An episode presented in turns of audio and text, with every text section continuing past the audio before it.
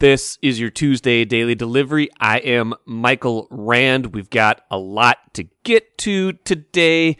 If you stayed up late watching the Wild completely waste your time on Monday night, I'm sorry. If you didn't, I'd like to spend a lot of time on today's show talking about everything that went wrong in that game and talking about everything that has gone wrong for this franchise and really for Minnesota teams in the playoffs. Sorry, this is not going to be a pleasant show because that was not a pleasant game to watch. They lost four nothing to the Blues. I don't care how well they did five on five. I don't care what the possession told you. They lost four nothing on their home ice in the playoff opener in a year that is supposed to be different. So not going to be much sugar coating on that one as we get into it. We will talk Twins here towards the end of the show as well because they deserve our attention one again. Two to one over Baltimore. Rocco Baldelli happy with a lot of the pitching effort in that game. Good start from Chris Paddock. And um, Jhoan Duran gets the save in that game. He's been terrific out of the bullpen, so we'll get into a little bit of that as well. And talk a little bit of Kentucky Derby because we're getting down to it here. That's this weekend, and two Minnesota horses, one in particular, are going to factor into that in a big way. Rachel Blount actually will be joining me later this week. She's been down in Kentucky spending some time there getting ready for that race, so should have a great report from her coming up later this week. But first, what did I miss?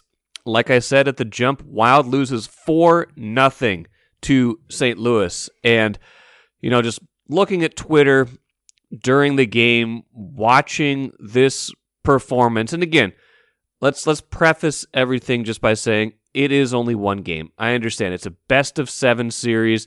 You can say Wild beat Vegas in game one um, last year. In fact, I think Marcus Foligno did say that. I might play that clip later, and then end up losing the series, right?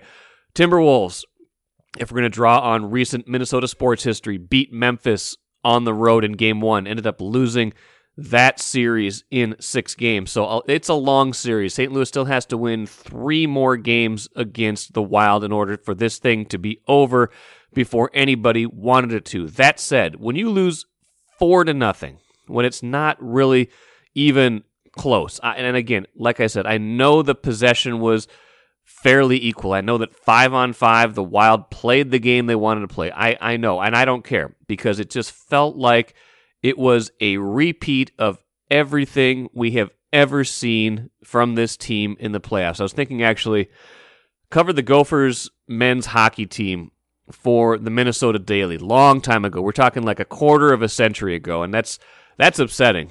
Uh, to say that, that's upsetting that it was that long ago, but it was. It was like legitimately a quarter of a century ago, covering a series between the Gophers and North Dakota up in North Dakota. This is the old Ralph, not the new Ralph, the old Ralph. The beautiful um, palace that is built now uh, does not hold a candle to the um, the old Ralph, which was just the, the greatest hockey building in the world. It's up there covering that series. And the Gophers, I can't remember if it was Friday or Saturday, but they they lost both of the games. I think they gave up six goals in both the games. They just got their doors blown off. Um, and this was a good Gophers team. They, this is a team that went to the N C A A tournament, won an N C A A tournament game, but North Dakota just had their number that year, and they had just been killing the Gophers whenever they came up to play. And we're doing post uh, post game interviews, and it's, you know, I don't think it's in the locker room. I think it was like in a in a hallway outside the locker room down there. And I'm talking to Gophers goalie Steve DeBus. And, you know, we're a quarter of a century later, and I did publish this at the time, or I think later on, but we did publish this full quote. I'm not going to say the full quote because this is a family podcast, but he was clearly frustrated with everything that had happened in that in that game, in that series, in his entire career against North Dakota. And, you know, I'm I'm doing a one-on-one with him just kind of off to the side, and I'm asking him, you know, like how, you know, how frustrating is it when when you kind of do the same thing and you guys get the same results? You keep losing, you know, to this team, to this big rival of yours.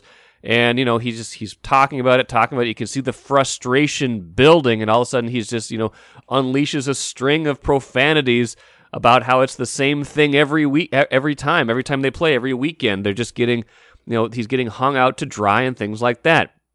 Um, added a few choice swear words in with it because he was just that frustrated. And, you know, every other reporter who was there came swarming over when they when they overheard him saying that, because that's, you know, not a moment you get that often in a, in a locker room, in an interview setting. So anyway, long story short, I have to imagine that's how the Wild and their fans feel right now. It's the same thing over and over and over again. And the frustrating thing is that this year's team is different, and the playoff outcome is supposed to be different. This is a team that has plenty of balance in their offense so that you look at it and say, you've got the last line change, you can dictate all the matchups you want, you should be able to get players out there and get goals. They got zero on Monday, zero in the playoff opener. I think E S P N flashed a stat. I was watching the national broadcast for a while, flashed a stat um, at the start of the third period that the Wild had not been Uh, shut out in the first two periods at home all season long. This is the first time they had not scored a goal in the first two periods of a home game all season long. Well, they took it one step further, did not score a goal for the entire game. Um, you know, guys, this is a team, like I said, that has had these playoff nightmares. Do you realize they are now thirty and fifty-five all time in the playoffs?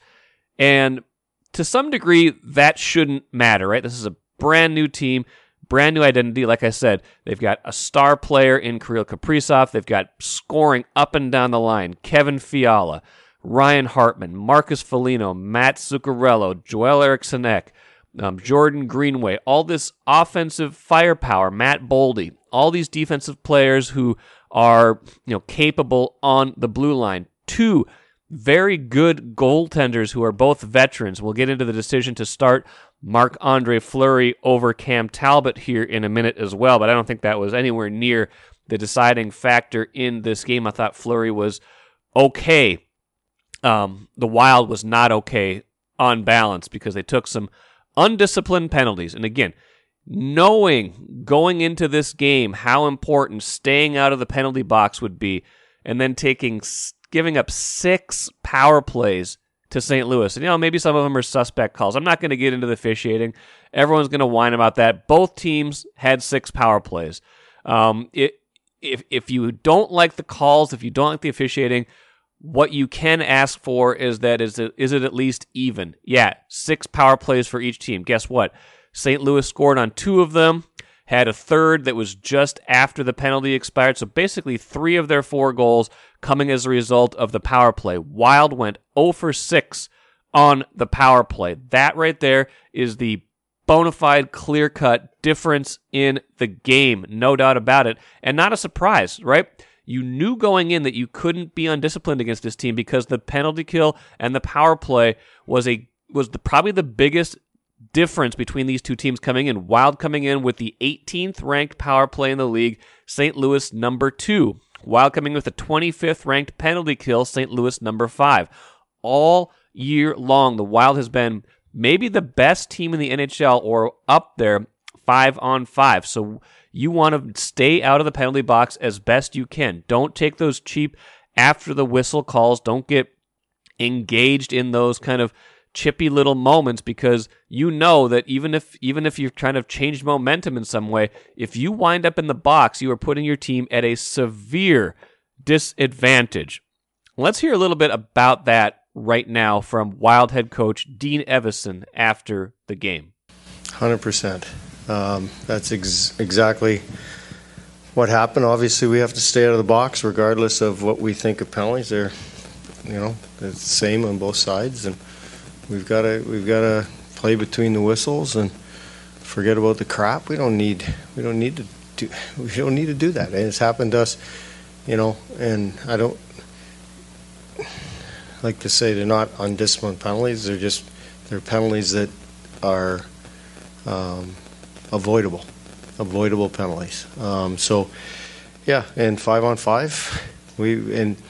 You know, you can say what you want about special teams. Our, our power play had some unbelievable chances. Um, their goalie played great. Um, ours played great. They got a couple of bounces on their P P, but it can't be a six six game, or um, we're not going to have success. Take a playcation to Mystic Lake for twenty-four seven gaming, fun restaurants and bars, and luxurious hotel rooms. And join Club M to bask in the rewards. Follow the lights to Mystic Lake, where every day is play day. Now, David Perron had both of those power play goals for the Blues and had the third one that came right after time expired. He is a wild killer. He has been a wild killer for a long time. But you know what? Saint Louis has a great power play. He is he is a big part of that great power play. And so they, they can't talk about this like it's some sort of, you know, some sort of magic or just bad breaks that the, the puck just seems to find him or something like that, because that's the way Saint Louis's power play operates. They, they kind of, you know, they, they like to move people side to side, like to create those kind of lanes, those alleys, create rebounds, create havoc. And that's what they do, and that's what they did. So that's why you have to stay out of the penalty box, which the Wild did not do in that game. Let's hear a little bit now from goalie Marc-Andre Fleury, kind of talking about how good Saint Louis is on the power play, um, you know, Perron, and, and just what what he does, what they do uh, in order to wreak havoc on, on teams. Yeah, I don't know. He's uh, obviously, like you said, we we know each other very well, you know, and uh, he's a good shooter. Uh, he's always a, a threat around the net, you know, and it seems like every uh, every puck on the power play just end up on his tape, you know, on, on the back door there. And, um, he's a good player, you know, he put him in. Yeah, they're not a team that uh, shoot a lot of pucks, you know. They, sometimes they, they have a clear lane with me, me and them, right, and they're still waiting to, to make that extra pass across the crease, and Um, yeah, I think that's that's what makes them good, especially on the power play, right? They're, they can do those passes and um, get you moving side to side, get our P K moving, you know, and, um, and they create a little chaos that way. Again, Fleury got the game one nod, made a save on a uh, sh- on a uh, on a penalty shot early in the game after a Jonas Brodin hooking call on a breakaway. That w- that could have been a huge momentum moment in the game. Instead, Saint Louis still managed to carry a two nothing lead into the the second period. two nothing lead after one, three nothing after two, four nothing after three. Just a clear domination throughout. Um, now, the big decision coming into the game was, would the Wild go with Cam Talbot, the guy who's been pretty steady for them the last two years, the guy who played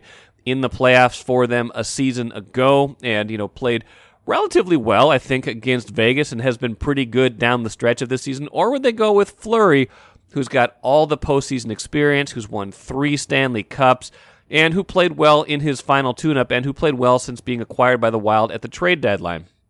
I don't think either option was going to be a bad one, but it was kind of an interesting decision the Wild had to make, just because when you have two good goalies, when you have two guys you trust, you do open yourself up to second-guessing whenever the other one doesn't play, you know, when when one goalie doesn't play maybe as well as he, as he could. And I think Fleury played reasonably well, but he gave up some pretty juicy rebounds, and that's that was a lot of what you know, a lot of what Saint Louis was scoring on uh, on those power plays. So as many good saves as he made, um, and as much as he wasn't the reason they lost, that is an interesting kind of subplot as we think about Game Two. Do they go back to Fleury again? Or do they switch it up? If you switch it up, does it seem like you're panicking? Does it seem like you, you know, you're, does Dean Evason look like he's grasping a little bit? Or does it just look like, well, we tried this guy. He maybe he wasn't as sharp as we wanted him to. Now we're going to play Cam Talbot, who we know we can trust as well. I don't know. That's going to be an interesting Game Two decision. What I do know is this. The Wild grinded and grinded and grinded in the second half of the season when they were basically playing every other night, a little bit more than every other night. It's like forty-one games and eighty-one days or something like that. They grinded and grinded and grinded down the stretch to get home ice in this playoff series, thinking it was going to be kind of the X factor, the deciding factor. X factor, no pun intended, with X L Energy Center. Um, so they you know, they pushed and pushed and pushed to get that, and it's gone after sixty minutes. Was that worth it? Was it worth it to push that hard? Could they have pulled back a little bit and made sure guys were rested, mentally ready? Sometimes when a team has to grind that hard just to get into the position it wants, Um, there can be a little bit of a letdown in the playoffs. I know they had a couple days off before the playoffs started, but I don't know. It seemed to me not like they were rusty, not like they lacked energy, um, but just that maybe the wear and tear of the season caught up with them a little bit. I don't know. I'm not trying to make excuses for them. Saint Louis kind of did the same thing until they lost a couple of games down the stretch. Just wondering if that was worth it. Also wondering just... big picture, Saint Louis just has their number. Saint Louis has beaten them, like, just beaten them silly over the last few years, beat them up this year, uh, just just has has a advantage in terms of this matchup that can't be overstated. When one team has been so dominant against another team, you start to wonder it, it's not just, you know, not just it's not just luck, it's not just circumstance. I mean, the numbers are just staggering. The, the Blues have beaten the Wild all four games this season, so they're four and oh against the Wild this year, thirteen one and one in their last fifteen games against the Wild. And I know, look, this is a different Wild team than in, you know, a couple of recent years. I get it. A lot of the same players, but definitely a different identity. This, like I said at the jump, this is supposed to be a different Wild team, and that is part of what makes this playoff um, outcome so disappointing. That's what makes this, you know, so hard to swallow if you are a Wild fan, because you're thinking going into this, okay, this is finally the year. This is the year that they can make a deep playoff run. This is the year that they can do something different. This is the year that the result is going to be different. Who cares if they're playing a team that's got their number? Who who cares if this is a bad matchup? Don't worry about that, because this is a team that can get things done when the when the chips are down, whatever cliche you want to use. And instead, in game one, it is the same thing again. It's the same, you know, kind of feels like that series against Saint Louis four or five years ago where Jake Allen uh, just could not be could not be topped, could not be stopped in goal, and the Wild just were shooting pucks right into his chest. Not like that was everything that was happening in that opener Monday, but it sure felt that way. A couple other things before we stop talking about the Wild here for a little bit. Um, Jared Spurgeon, late in that game, delivered a really ugly cheap shot, um, hitting a, hitting a Saint Louis player after the game on the back of his legs with a vicious cross-check. Um, seeing that N H L discipline is taking a look at that, would not be surprised if Spurgeon finds out sometime Tuesday that he will not be playing in game two, maybe even more than that for that hit after the whistle. I don't know. Maybe it's just a fine. I don't know. I don't know how the league will look at that, because that is not the kind of play that Jared Spurgeon typically makes. The captain on this team, clearly frustrated by what was going on in that game, clearly frustrated by what he's seen against Saint Louis over, you know, the last three, four seasons. But that is the kind of thing you just cannot do. You cannot have that kind of cheap shot. You cannot make that play in that game. That's not the kind of play that's going to wake up your team. That's not the kind of play that's going to get things kick-started for you. That is, you know, that that's an undisciplined, uncharacteristic penalty for him. Um, so we will see. Will he be able to play game two? If he can't, that's a big blow for them, because obviously one of their top defensemen, um, you know, one of their best players over the years, if if he's out, then you add a whole nother mountain of problems to game two. But nothing's going to change in game two if they can't stay out of the penalty box, if they can't fix whatever's going on with those five-on-four situations, because the Wild, as many good looks as they got in the power play, um, you know, I don't care how many good looks they got, they just they just weren't, you know, they didn't cash them in. Uh, they didn't they didn't score on them. They, you you this is not the time of the year where we talk about chances, out-chancing somebody, um, puck luck, hockey gods, things like that. The better team most nights is going to win, and the better team on, on Monday night was clearly Saint Louis. So what does the Wild do about it in game two? That's the big question. Marcus Foligno had, you know, kind of a stay the course message, and I get it. I get that. I get that that's what they have to say. Here's Marcus Foligno, uh, another one of the Wild leaders after the game.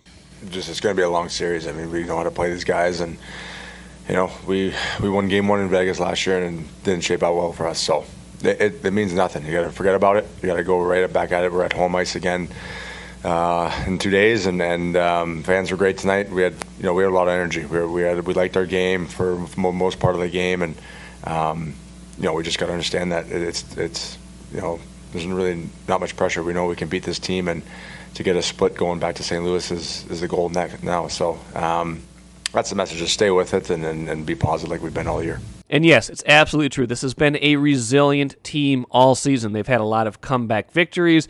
They've managed to pull themselves out of, you know, tailspins during the year and get hot again, things like that. So they are saying all the right things now for the right reasons. This is not, the series is not anywhere near over, but now game two takes on a massive, has massive implications. You you cannot go down two oh on your home ice and go to Saint Louis against a team that's had your number all these years. You just can't do that. So now the onus is on them. When there is all that pressure, how will they respond to it? What will they do in that moment? Will those sticks get kind of tight, or will this be a different team?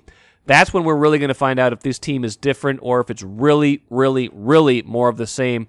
Is it game two on Wednesday? Another eight thirty, eight forty-five p.m. puck drop for that one.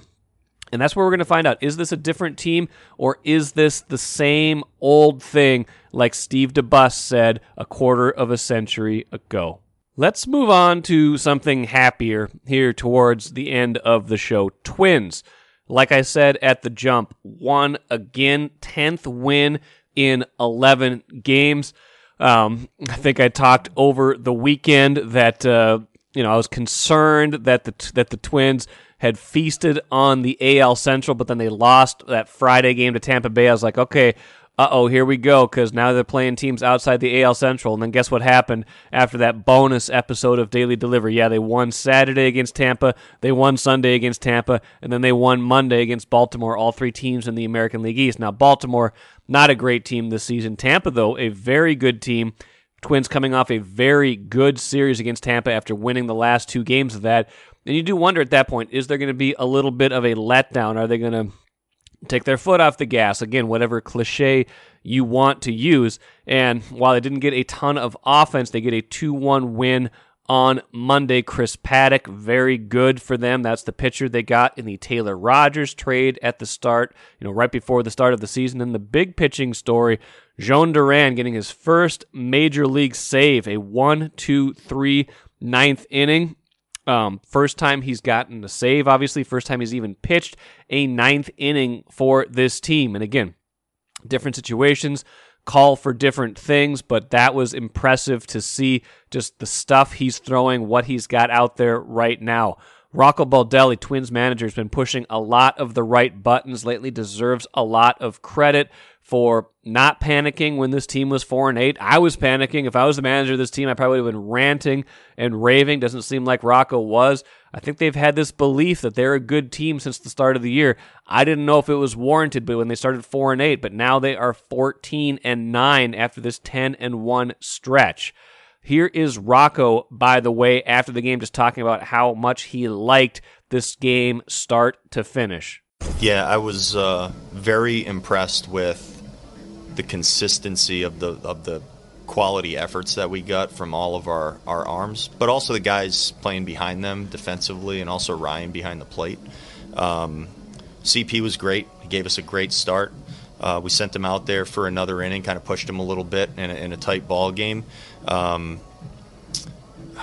but it, it's a really good win. I mean, this is like a really nice win where we're coming off of a big series where we played well Um, down in Tampa, and you know, right off the plane we come in here, there's you know zero letdown. Our guys are locked in, intense, and um, you know it's a different kind of ball game than some of the other ball games we've we've played in you know in the last few days um, and even recently. Uh, but overall, it was just a very well put together game. Now, does this mean Duran is the closer going forward? Not at all. That's not how the Twins operate. That's not how they've worked with this current regime, the front office regime. The uh, you know, with Rocco as manager, this it's all it's all situational. It's all kind of depends on how things line up. But man, it sure does make you feel better, doesn't it, when you've got a guy on the back end who has that kind of stuff, that can throw one hundred miles an hour, that's got the breaking stuff to go with it. I don't know where his future is. I don't know where Duran's future is ultimately. Whether it's in the back the back end of that, you know, throwing you know, key innings, getting those key outs late, or if it's it's in the starting rotation when he could be just as dominant there. That's going to be a good question going forward. But right now, he is so good out of that bullpen, giving them such an option late in games whenever they need him to deploy. Um, that, that's got to be a good feeling for Rocco Baldelli. And again, here is Rocco talking about Jhoan Duran and how he was using him in this game. We've mixed him into some different spots.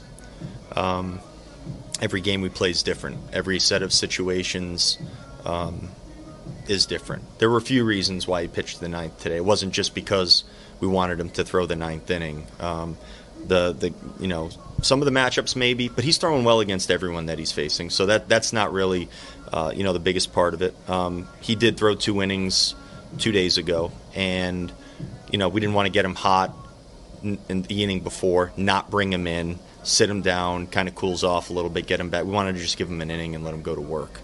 Um, but he did a great job again. And oh, by the way, Tuesday, uh, guess what? Joe Ryan pitching. He of the minuscule, almost one E R A. He will go for the Twins against Baltimore. The starting pitching has been unbelievable so far this season. Twin starters now with a two point five eight E R A. That is second best in the major leagues behind the Dodgers, best in the American League. And if you want to find another American League Central team, you have to go all the way down to number seventeen, the White Sox, at three point seven three for their starters' E R A. So the Twins starters have a starters' E R A of more than a full run better than the next team in the division. That is a shock to me based on what we thought of this rotation going into the season. Again, we're still early in this year. What we're twenty-three games into the season, but you know we keep saying it's early, but it keeps getting a little bit later, a little bit later. We're into May now. Maybe, maybe, maybe the starting rotation is just better than we thought it was. They're not going to end the year with a two point five eight E R A. But if they can end the if they can end the year with the starters' E R A below four, that will be a pretty big deal for a team that had all sorts of problems in the rotation last season, that looked like they were going to have all sorts of problems in the rotation this year. So we'll see if that continues with Joe Ryan on Tuesday for the Twins.